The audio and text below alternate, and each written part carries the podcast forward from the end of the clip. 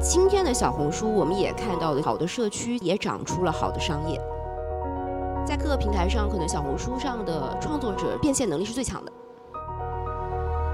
我意识到的就是，哦，原来小红书的社区它已经不仅仅是用户的载体，它上面有太多商品、品牌、个体。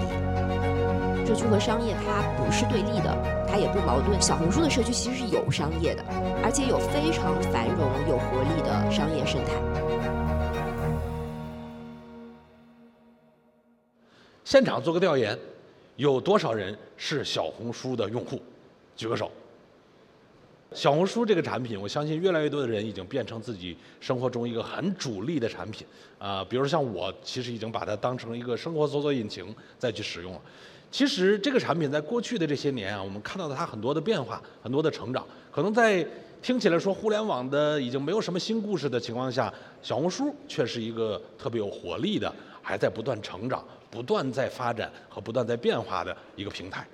那这个平台呢，我们天天用它的产品，体验很好，但它到底有什么样的价值？一个有这么多用户。的平台，它接下来对于这个社会，对于整个商业世界又会意味着什么？那今天呢，也要感谢大家，因为你们的到来，也让我赢得了一个机会，可以邀请小红书的 COO 柯南来到我们的现场，一起聊一聊小红书的独特价值。有请柯南，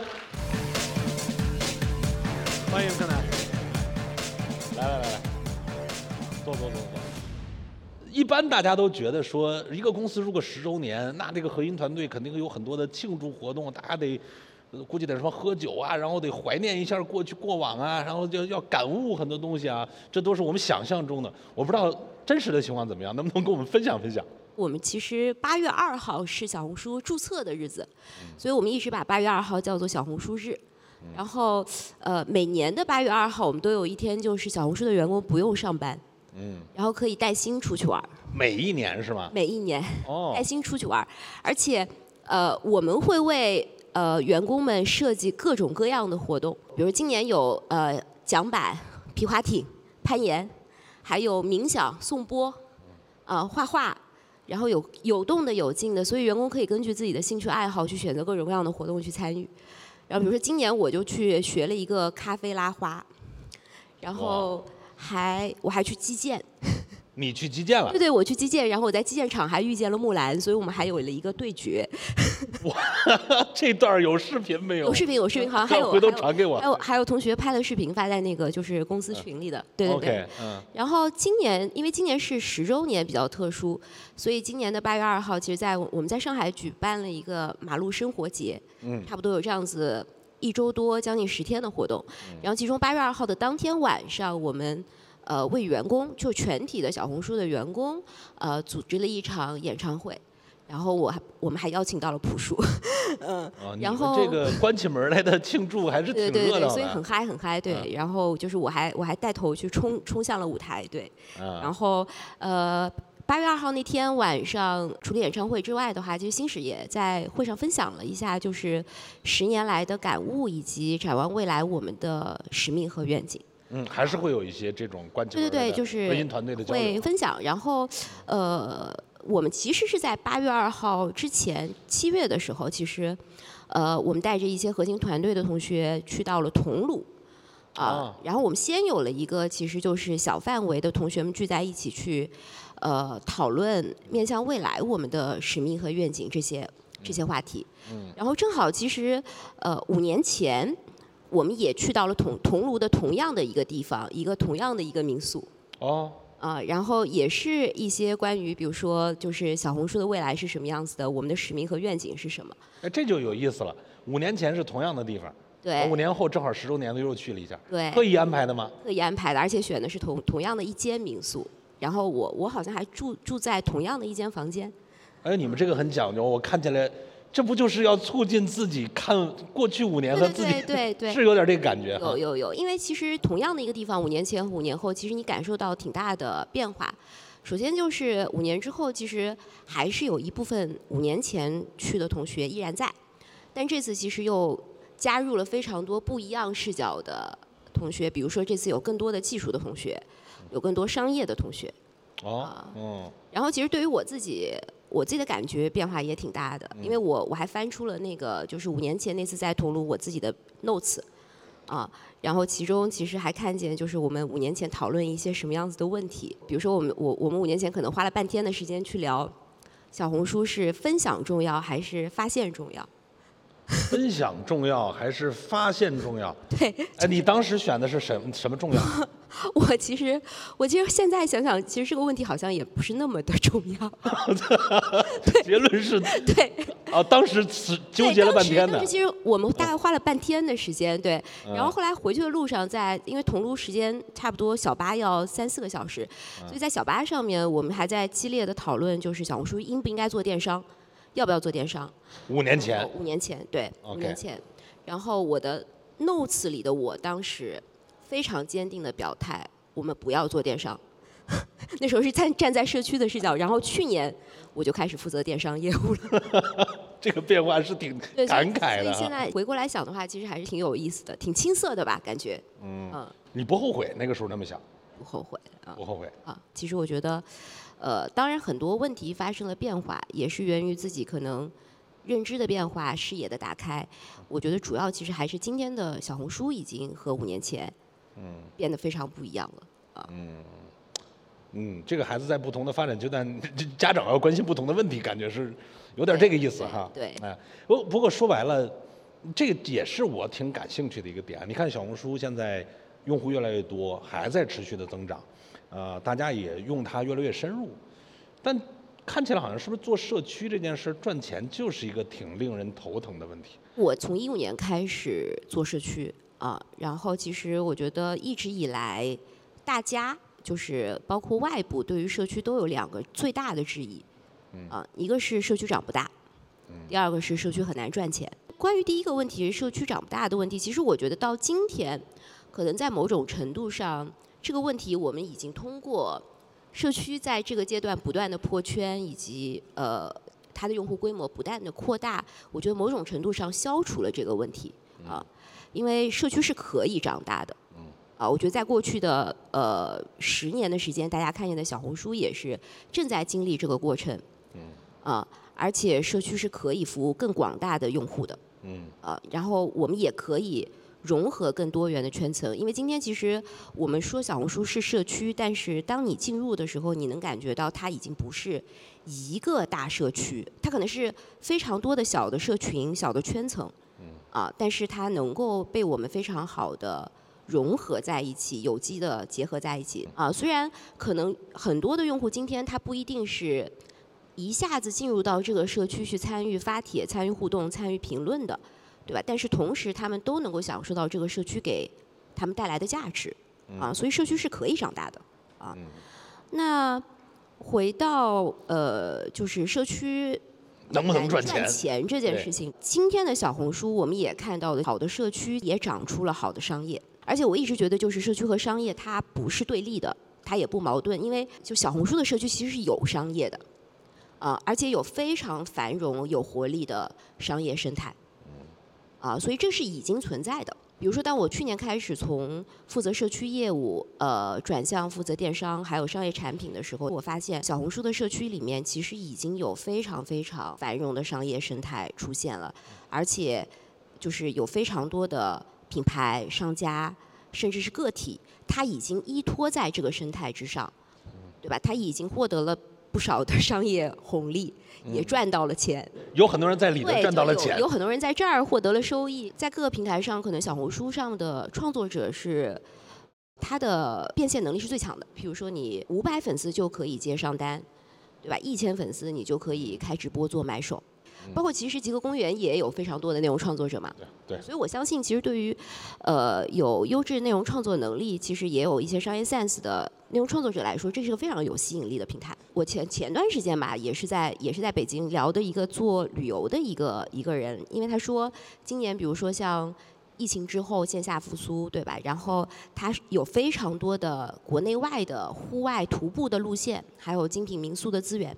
然后还跟我说，他说我所有的获客渠道都是来自小红书，所以我觉得这些其实都验证了我们的社区里面是有商业生态，而且这个生态其实已经养出了非常多的商家也好，个人也好，大家也在这儿获得了收益，啊，然后呃。大家也在这儿生存下来了，嗯，对，只不过就是大家担心的就是，哎，你们的商业增长怎么样？我相信可能做社区你会很爱这个社区，但到商业的时候，你需要让别人爱这个社区，或者他甚至不是爱，他是要要去解决别人的问题。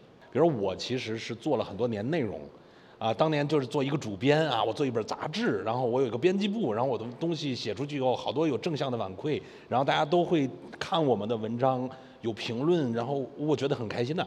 然后等抓经营的时候，我其实是有一段挺不适应的。不知道你是什么感受？从开始负责商业之后的话，我觉得对我来说，其实有有顺的地方，嗯啊，当然在过程当中也会也会有挑战啊。我觉得顺的地方其实是，嗯，对我自己来说的话，我倒不觉得它是一个。视角的转变，更多的其实是一个，就是在我相对来说比较原生的对用户的理解和对社区的理解的视角之上，如何去兼容和补充对于商业的理解。这个过程本身有一些其实是跟当年在做社区的时候，呃，一脉相承的。啊，比如说，呃。我们社区当时就是到现在也是，就是有一个传统，就是我们我们还我们还挂在那个就是墙上的，就是作为公司文化当中的第一条叫走进用户。嗯，做社区它不是一个说用户第一，它就是一个非常行动型的叫走进用户，变成了一个传统。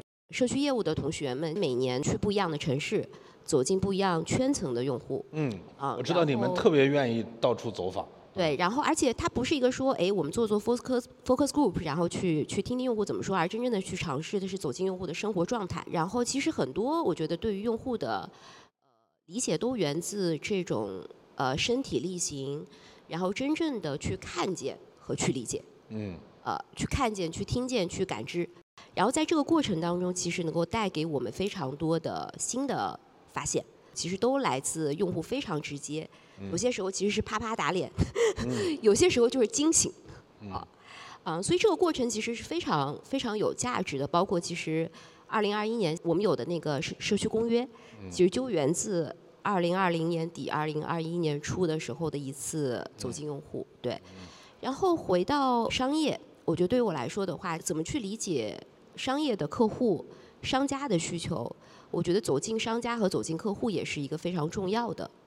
一个方法，比如说今年我们的客户、我们的商家，他们在面对什么样子变化？他们在面对什么样的挑战？啊，他们对于我们有什么样的诉求？就是我们能做什么？这些其实我觉得在呃逐渐的去理解和去看见之后的话，对于我自己来说的，其实呃也是一种就是对于我认知社区的世界观的一个更加完整的补充和建立吧。啊，因为我意识到的就是，哦，原来小红书的社区它已经不仅仅是用户的载体，嗯，啊，它上面有太多呃不一样的商家，甚至是商品、品牌、个体依附在这个平台他们都是社区的成员，对他们都是社区的一部分，不管是在公寓场还是在私域场，他们都已经成为。社区的一部分了，所以对于我来说，其实也是一个看见更广阔的社区的一个过程。嗯啊嗯，所以这个兼容之下的话，其实我觉得有了可能更全局的这个理解和认知之后的话，我觉得它更多的其实是帮助我去思考如何在持续提供用户价值的同时，也能够。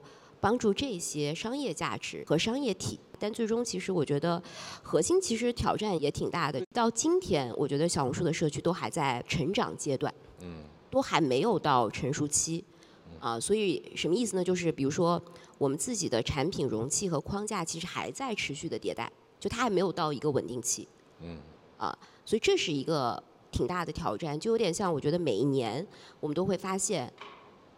哦，有一个关键的产品容器，嗯，亟待被升级，嗯，比如说直播，就是你对对对对对，经常跟我们说的对是视频直播，而且很多时候，其实你在走进用户的过程当中，包括很跟很多人聊的时候，其实你会发现，有些时候大多数的这种情况之下，很多时候是世界都知道，大家都知道，但是我们还不知道。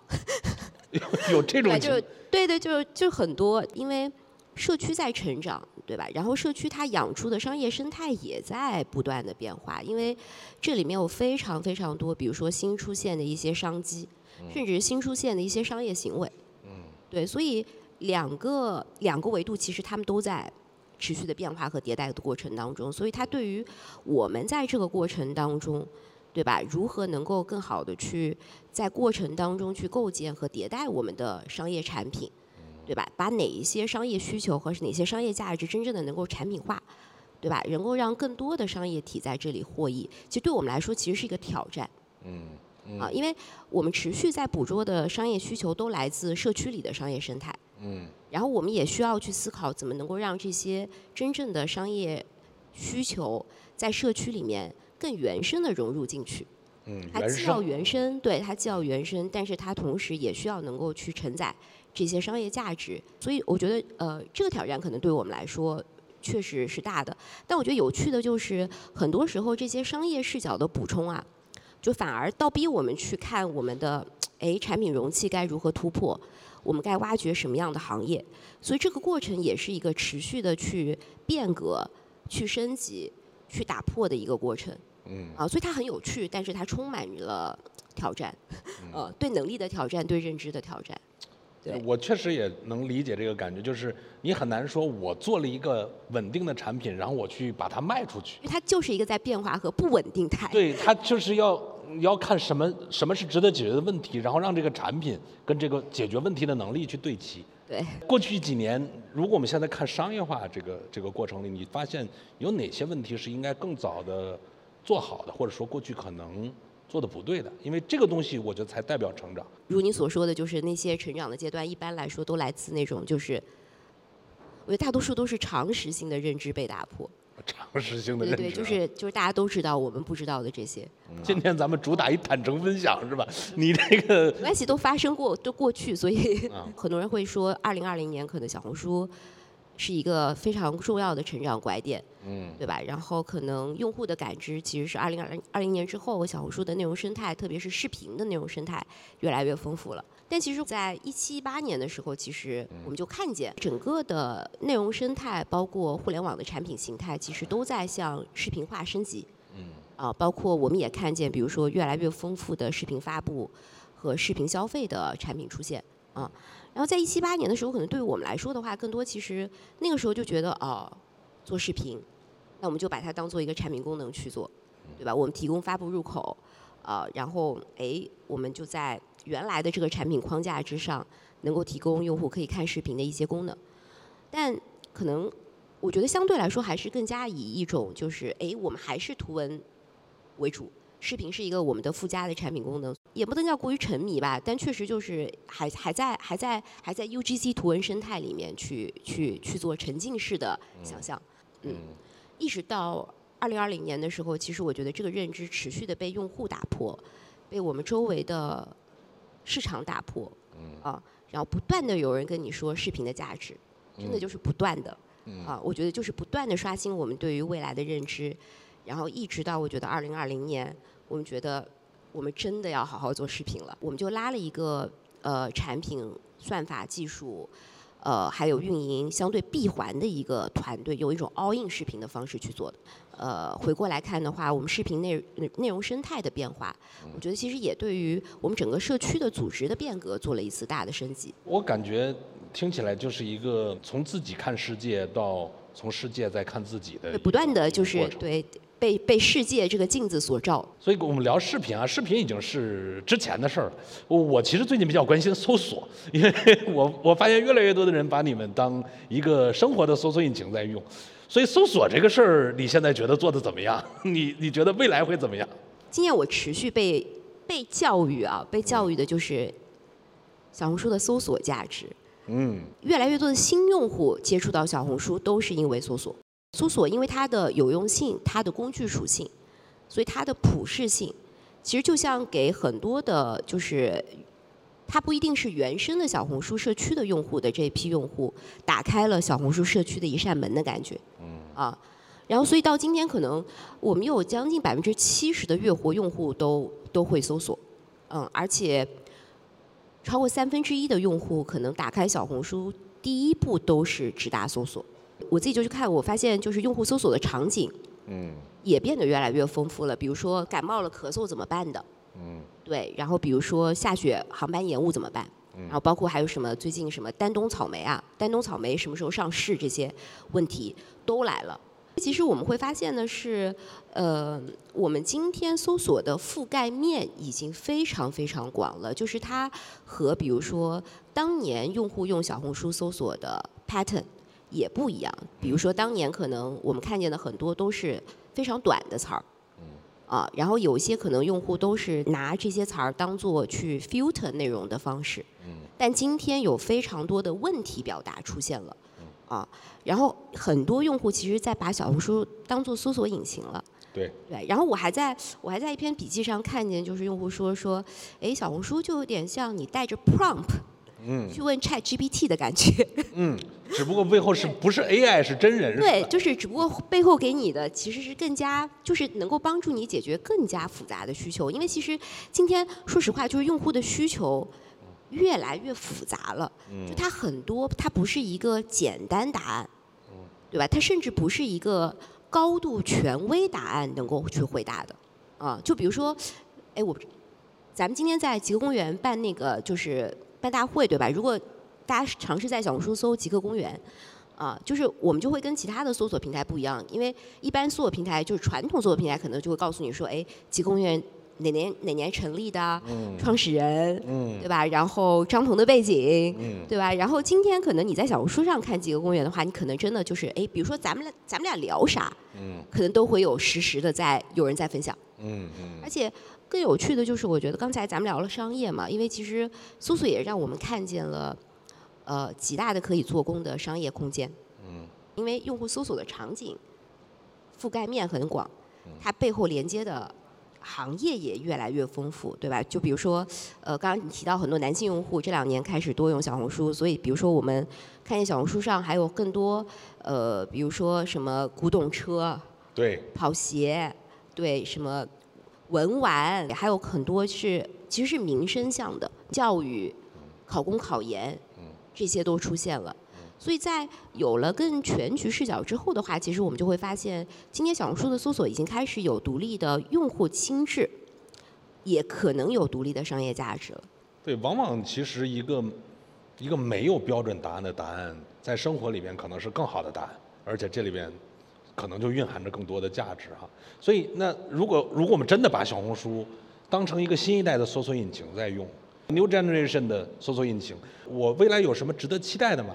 呃，你刚才讲到你们意识到了，那它会怎么发展呢？对于我们来说的话，其实我们会意识到留给我们在搜索上做工的，我觉得如何能够用 AI 更好的去驱动搜索，嗯，是非常重要的。嗯。但同时，我觉得我们也看见了很多其实更好的去设计它的商业的可能性。我们刚才说到的用户需求在变化，对吧？不管是它的简单需求，还是它的复杂需求，以及今天其实用户使用小红书的场景覆盖如此之多元，对，背后如何去连接更丰富的行业，对吧？以及如何能够深挖一个又一个的行业，不管是向用户提供更好的内容，还是更好的服务，我觉得这些其实对我们来说都有极大的想象空间，因为。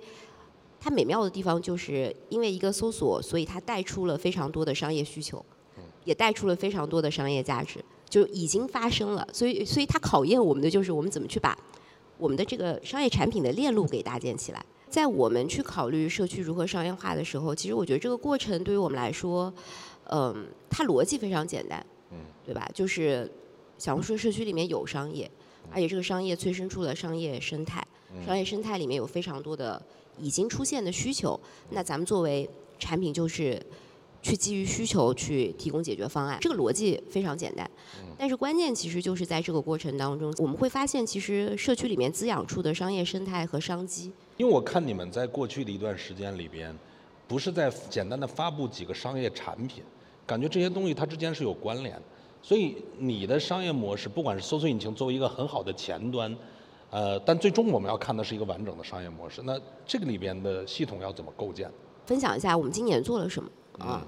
因为我觉得这个可能是一个相对来说，呃，一个比较清晰的一个回顾。今年年初的时候，其实，呃，我们在商业画册其实就是非常聚焦在种草这个商业价值。原因就是因为其实。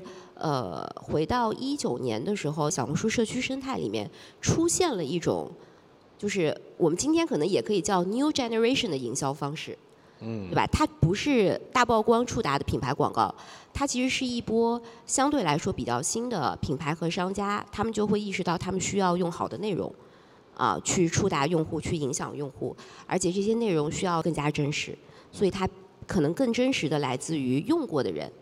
其实我觉得当时我们有我们有各种各样的 terms 在市场上飞来飞去，但最终其实市场上给了它一个名字叫做种草。对，所以今天我们听见的很多的种草价值，其实都源于这种 new generation 的营销方式的出现啊。那我觉得当社区的生态里面催生出了这种新的营销方式，其实对于我们来说的话，其实比较顺的就是，那我们就会开始思考，呃，如何能够去把种草产品化。对吧？如何能够把这个产品提供给更多的商家和品牌，让大家更加高质量的、高效的种草？所以有了小红书博主这样子的一个职业，有了蒲公英平台这样子的一个能够更好的去帮助更多的商家去实现种草的这个内容平台。今年我们花很多时间，其实在做的其实是如何能够第一个让种草能够更好的去被量化，对吧？因为大家其实知道的就是，我们之前老说它是个玄学。那我们就会思考如何让它尽可能的科学化，对吧？如何能够让它更好的去被量化？这样子的话，它才可以被更多的商家和品牌更大规模的去使用，啊。然后同时呢，今年我们也会发现，开始种草的行业也变得越来越丰富了。所以今年我们就叫万物皆可种草，对吧？因为我们发现，哎，不仅仅是消费品可以种草了，今年线下线下服务业复苏，对吧？就教育。旅游，甚至家政，啊，然后还有游戏也开始在小红书种草，所以游戏也开始了。对对对，游戏也开始在小红书种草，还有各大 APP。那另外一个就是我们看见很多行业出现了之后的话，对于我们来说的话，其实就是如何能够帮助更多的行业，嗯，去提供种草能力，对吧？因为不一样的行业背后的话，其实大家种草的是不一样的东西嘛，就是已经不仅仅是大单品，还有服务，还有体验。对吧？还有甚至是虚拟的内容和 IP，所以这些对于我们来说，其实是一个沿着它在社区原生生成的这些商业需求，去把它产品化，去把它规模化，去让更多的商家和商业体能够去使用的一个过程。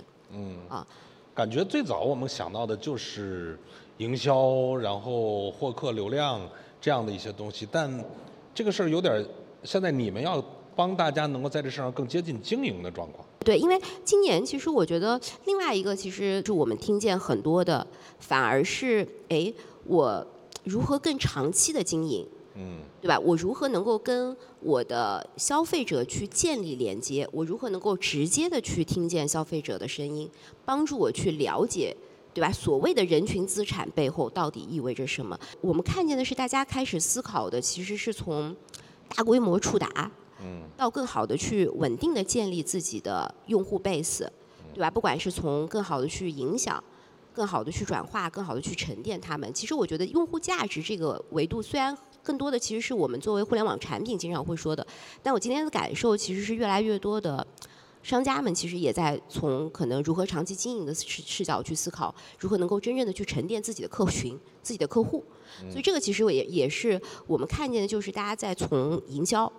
纯粹的营销或者销售或者流量转化，再往如何的去长期经营。那对于我们来说的话，其实就是那我们怎么样能够从面向帮助大家更好的在小红书长期经营，啊，去构建我们自己的原生的商业产品和商业系统，啊，商业系统，商业系统，对，这个词儿我挺喜欢的，因为它它不是一个点状的东西了，它是要站在经营，其实是一个完整的系统。呃，说到这儿，我我我我其实挺感兴趣的，如果。极客公园想在小红书上也建个品牌，然后我想卖点东西。你要转型了？就就当我要转型吧。比如我我们卖点极客文化产品，我该怎么有效经营？你你 给我指导一下。你的产品定位是啥呀？还没想过。就是你的得先定位是吧？第一目标客群对吧？你的客单价啊啊，你卖啥？你的风格是啥？嗯。好，我接不住了。还没 到第二个问题呢。我第二个问题记不住了。就哦，所以其实是要先把这个东西我想清楚，再去跟你探讨，是吧？极客的风格嘛，对吧？就是还是非常工程师风格，对吧？底层简简单，嗯，理性，啊。然后最近其实，在小红书上其实挺火的，就是大家可以搜一下，就是那个程序员穿搭，已经不是格子衫了，是吧？对，不是格子衫，真的 就是，嗯，格子衫已经是古早时代的一种风格了。就是两年前不是有段时间野餐很火的时候，我记得还有人说说全世界的程序员的格子衫都被用作野餐垫了。嗯，我们上面也有一些就是新一代的 New Generation 的程序员，对，在小红书上其实还是。呃，有非常多的风格改造的。最近有流行的一个穿搭的一个风格叫 clean fit。OK。极简。嗯。对，我觉得也也挺适合你们的这个极客极客感的。我们可以去改变极客文化里边说程序员就是格子衫的这件事儿。哎，是不是我就可以找有能帮我种草的，能帮我做买手的？我觉得你自己就可以作为一个极客公园的主理人。我们也看见挺多内容创作者转型。呃，包括自己做品牌塑造，其实主理人就变成了一个非常好的角色。对，就是还有一个梗在小红书上，就是说当年叫个体户，今天都叫主理人。对，我可以转型为主理，某个品牌的主理。对，就是在这儿，咱们可以叫创始人。对，在小红书可以叫极客公园的品牌主理人。啊，所以专家总结在小红书经营的三部曲嘛，嗯，对吧？第一步就是开账号，嗯，啊，开账号跟用户互动。对吧？通过内容去圈不一样的用户，然后感受一下，就是这个社区，对哪些是你的目标用户，啊，然后第二步，要不就是主理人出来，去宣传自己，对吧？去介绍自己的产品理念和品牌文化，要不就是合作买手。然后第三步，其实就是当呃有了一定的，比如说客群，嗯，第一波客群稳定认知了之后的话，其实就会进入你如何如何去思考你的稳定经营。这个就是我刚刚想问你的第二个问题，除了你的产品定位之外的话，就是你的经营目的是啥？嗯，还挺有意思的。我觉得你确实让我看到了，我们有可能在小红书上原生的成为一个品牌哈，我自己可以成为主理人，对吧？然后我要找人去能给我，也许他是我的买手，也许他在帮我种草。你有没有发现一个一个特点哈？就是这我也说小红书为什么是一个挺 new generation 的平台？以前互联网的平台。呃，大家基本用户在里边就是消费嘛，比如我消费内容也好，我消费产品也好。但但我发现就是你刚才在说你们的商业系统里边的时候，其实有很多的用户在里边。然后你们的商业系统里本身就有很多的商业的原生的人在里边，这个是很有意思的，就是它是不是一种新的生产关系？所以到底怎么理解这件事儿？我和你分享一些现象吧。第一个可能我觉得是一种。新的职业能够在能够在这个商业系统当中出现，比如说，呃，我们开始开通了直播电商，然后就卷出了一批新的买手，然后这些买手跟当年第一代小红书博主也不一样，对对吧？他们可能需要更丰富的专业的能力，比如说直播，对吧？也需要选品，对吧？而不仅仅是分享我自己的使用体验，对吧？所以他们提供的价值可能就是在。种草的价值之上，也能够提供拔草的价值，所以其实不一样的阶段，其实我们就会看见新的职业，对吧？包括刚才我们说到的主理人，啊，主理人也是一种，你也可以说它是一种 new generation 的个体户，对吧？它都源自于原来在社区里面的一些用户、一些个体，啊，所以我觉得第一个可能我觉得是一种新的职业，而且其实我觉得今天其实，在在这个这个环境之下，我觉得它还是给予了非常多的个体一些非常好的机会，嗯，而且充分的发挥个体的力量，只要他们，呃，有内容创作的能力，有专长，啊，然后他们都可以努力的方向，啊，就是我们经常会说嘛，就是人人都可以成为买手，啊，买手成为了当下的一个新的职业，啊，就你不需要是明星。第二类其实我们也看见了一些小的细分行业，而且这些都来自非常非常细分的用户需求。我给你举个例子，挺有意思，也是前段时间，那个呃，就我在小红书上发现了一家，就是一家店，它卖的其实是定制的宠物的毛毡。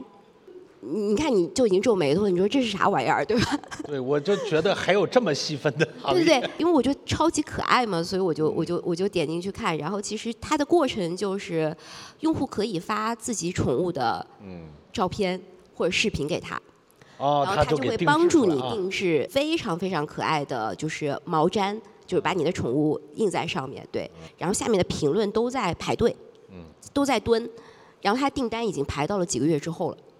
就是宠物毛毡，对吧？就是你平时应该都想象不到它是一个行业，但它确实就是一类的细分需求。随着比如说养宠物的同学越来越多，我们会不断的看见，真的就是太多太多这种。不断的看见这种新的新的行业，然后新的商机在这个系统当中被催生出来。然后，因为你又提到那个生产关系嘛，我觉得关系这件事情挺妙的，就是确实我觉得对于很多的商家和品牌，其实大家都会重新去思考我跟用户的关系到底是啥。我非常同意你说的，就是呃，用户其实在今天不是被动消费者了，对吧？就是不是我买了就走了，对吧？然后呃，或者是商家希望其实能够跟用户建立。不一样的关系，更加深度的关系，但是这个关系是什么？其实我觉得它都在不断的重重新的被定义，或者它有更丰富的定义。也也有一个例子，延安苹果，大家听过吗？我是没有听过。我看了一篇笔记，就是延安市果业中心发的，因为它今年有这四百万吨的苹果啊待销售。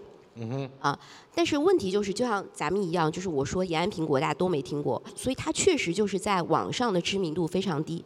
尤其是在年轻人的知名度，然后呢，他就向小红书的用户求助，啊，说我该怎么卖？然后挺有意思的就是下面有大概五六百个评论，感觉就是召集了小红书里面所有的市场策划人的感觉，帮助他做营销、做做策划，如何销售，对吧？如何更加年轻化？然后呃，盐苹果他就把就是用户给的很多的建议，包括他的宣传语，嗯，印在了他的那个就是包装箱上，对。啊，然后就卖出去，还给用户写了感感谢信。就这种，其实你就会发现，它是一个让更多的就是用户共同参与，来帮助你去甚至建立你的品牌认知的一个过程了。啊，然后我记得我印象挺深的，就是它有一盒子上面印着一句叫叫做什么说我们不是网红水果。啊，因为我们在没网的时候就已经很红了。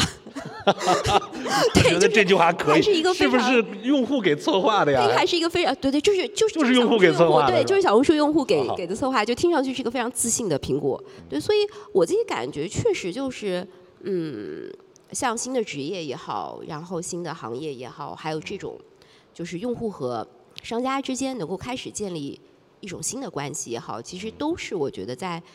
社区的这个相对来说非常原生的商业系统当中才能够催生出来的，啊，嗯，我觉得这个你这个例子让我觉得蛮有感触的。你看，你看刚才如果我们一路聊下来，我们提到了 这个呃 new generation 的个体户，主理人都是 new generation，new generation 的这个搜索，对吧？然后我们看到 new generation 的商业系统，其实当你去构建一个新的东西的时候。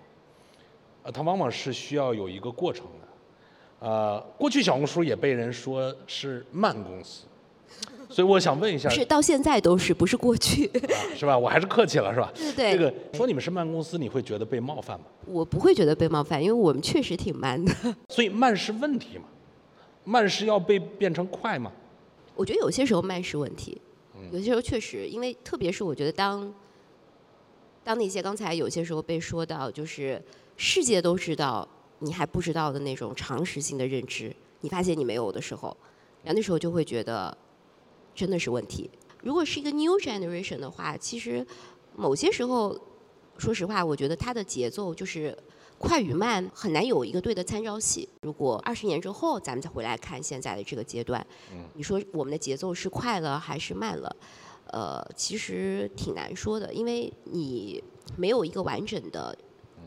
绝对的参照系去做对标，所以对于我们来说的话，其实我们只能够沿着我们看见的、我们感受到的，在社区里的需求，呃，原生的这个需求和链路，呃，去构建。而且我觉得它有它自己生态生长的节奏与规律。嗯。啊，所以这个其实是我觉得我们的核心的参照系。比如说，你说如果快一点，对吧？就是。什么叫快一点的？就赶快来嫁接，嫁接的东西是最快的，嗯，但它不一定适合我们，而且也不一定能够真正的满足你原生的生态里的真实的需求。社区有它自己的原生性和成长性，所以对于我们来说的话，我觉得，嗯，我觉得快与慢倒不是特别纠结的一个问题吧。就像你说，社区很难赚钱也好，其实我觉得是构建社区的商业系统这件事情它有挑战，但这条路，呃，或者是让它更原生、更好的这种融入社区，这是唯一的一条路径，所以你也没有其他的办法。嗯，听懂了，原生的商业系统是第一重要。快慢是第二重要，小红书很原生那种，我有可能真的不知道，但是你告诉我，我可以改得很快，这是你们很原生的那个感觉，是吧？我觉得是那个开放性。特别感谢柯南来到极客公园，给我们做了个非常精彩的分享，以后常来，期待你们的原生系统越走越好。谢谢谢谢谢谢。好，谢谢大家。嗯嗯。